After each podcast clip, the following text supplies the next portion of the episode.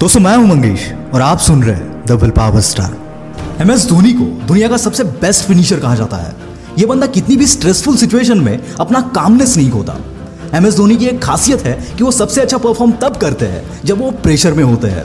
और ऐसा ही एक इंसिडेंट 2005 में हुआ था, जो हर हिंदुस्तानी को आज भी याद है। उस मैच में हमारे इंडियन ओपनर्स सचिन और सहवाग दोनों भी जल्दी आउट हो गए थे, और टारगेट बहुत बड़ा था। तब तक एम एस धोनी ने इंडिया के लिए बस चार मैचेस ही खेले थे। और उसमें भी उन्होंने कुछ खास परफॉर्म नहीं किया था। इसलिए सबको यह लगने लगा था कि इंडिया इस मैच को हारेगा।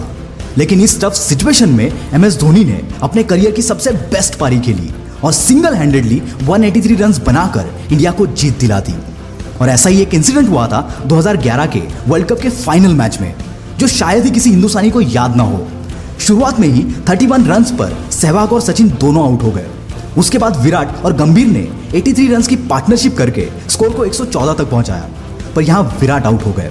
और विराट की इस विकेट के साथ इंडिया की सिचुएशन भी काफ़ी स्ट्रेसफुल हो गई। और फिर एंट्री हुई एम एस धोनी की।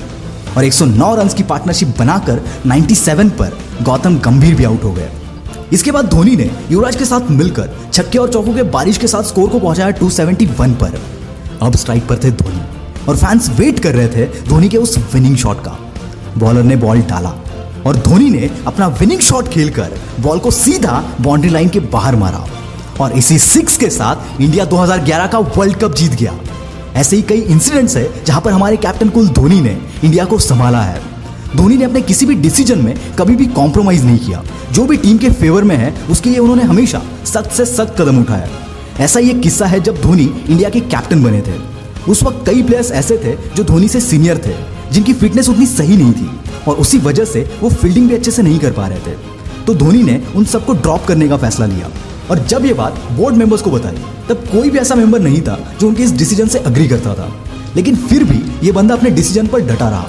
और बोर्ड मेंबर से कहा कि अगर आप मुझे मेरी टीम सेलेक्ट करने नहीं दे सकते तो मुझे कैप्टनसी भी नहीं चाहिए। आखिरकार बोर्ड मेंबर्स को धोनी की यह बात माननी पड़ी। और 2011 का वर्ल्ड कप जीतकर उन्होंने ये साबित कर दिखाया कि उनका डिसीज़न सही था।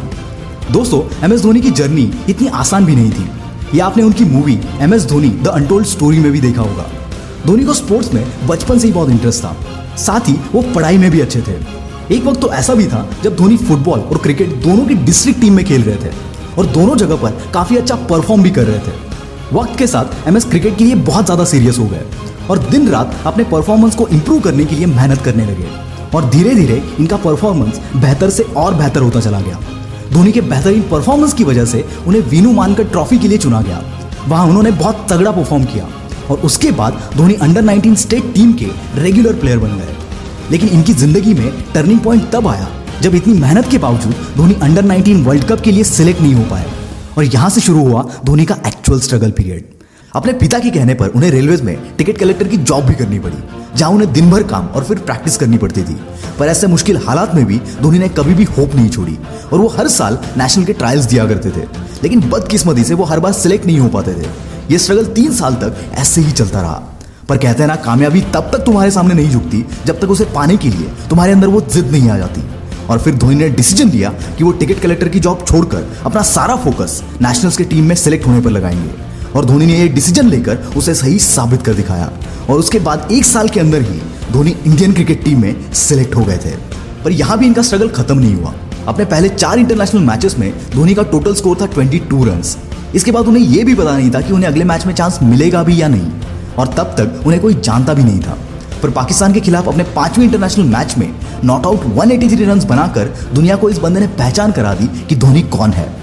एक सक्सेसफुल क्रिकेटर होने के साथ साथ धोनी एक सक्सेसफुल कैप्टन भी है। आज एम एस धोनी इंडिया के सबसे बड़े सेलिब्रिटीज में से एक है। वो सौ से भी ज़्यादा ब्रांड्स के ब्रांड एम्बेसडर भी रह चुके हैं। धोनी के ब्रांड वैल्यू का अंदाज आप इसी बात से लगा सकते हैं कि एक ब्रांड के एंडोर्समेंट के लिए धोनी 14 करोड़ रुपीज़ चार्ज करते हैं। धोनी की लाइफ का एक ऐसा वक्त था, जब उन्होंने अपना तीन महीने का स्टाइफंड सेव करके अपनी पहली बाइक ली थी। और आज इस बंदे के पास दुनिया का सबसे बेस्ट बाइक कलेक्शन है, जिसमें हार्ली डेविडसन और डुकाटी जैसी बाइक शामिल है। दोस्तों विदाउट एनी गॉड फादर अगर ये बंदा कर सकता है तो ऐसी कोई मुश्किल नहीं जो तुम्हें रोक सके। So do what you love to do ऐसे इंस्पिरेशनल और लाइफ लर्निंग लेसन मैं आपके लिए लाता रहूँगा। अगर आप इन्हें मिस नहीं करना चाहते तो विल पावर स्टार को फॉलो ज़रूर करना।